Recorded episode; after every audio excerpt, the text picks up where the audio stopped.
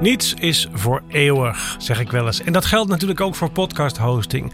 Ik heb al een aantal podcast hosting providers uitgeprobeerd. Ik ben dus ook al meerdere keren verhuisd van de ene provider naar de andere.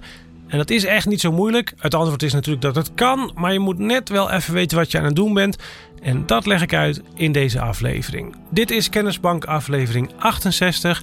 Kan ik mijn podcast nog verhuizen naar een andere host? Ik ben Hajo Magree.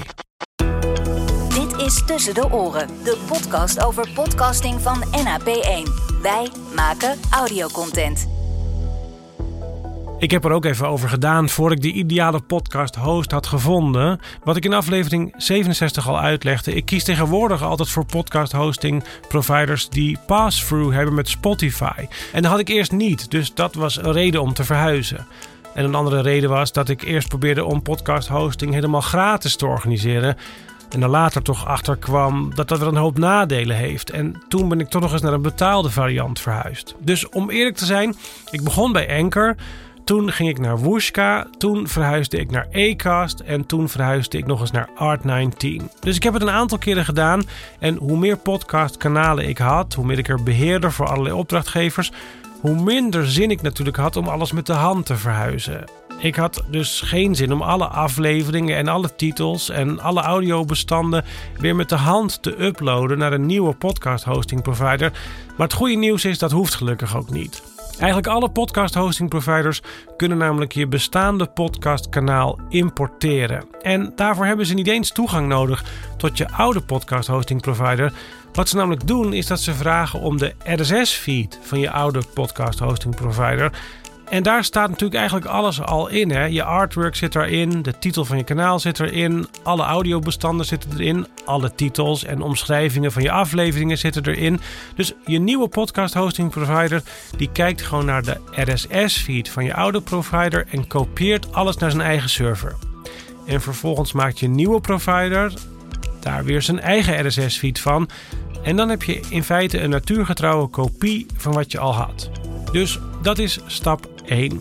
Stap twee is dat je bij de belangrijkste podcast-apps vertelt dat jouw podcast een nieuw adres heeft. Een nieuwe R S S feed heeft gekregen. Dat betekent dus dat je die R S S feed van je nieuwe provider kopieert en inlogt bij Apple en bij Spotify. En daar drukt op een knopje om je R S S feed te veranderen voor een bestaande show. Dus je voegt geen nieuwe show toe, maar je verandert de R S S feed van je bestaande show. En dan heb je dus de twee belangrijkste spelers gewezen op het feit dat je bent verhuisd. Actief heb je ze dat verteld. En de andere apps, die laat ik altijd een automatisch verhuisbericht sturen. En dat doe je met een redirect. Bij sommige podcast hosting providers kun je dat zelf instellen. Dan zeg je dus bij je oude podcast hosting provider: deze is verhuisd en dit is de nieuwe R S S feed. En in sommige gevallen moet je daar even voor mailen met de helpdesk en vragen of ze een redirect op je podcast willen zetten. In technische termen moet je dan vragen om een driehonderdéén Moved Permanently, een driehonderdéén permanent verhuisd.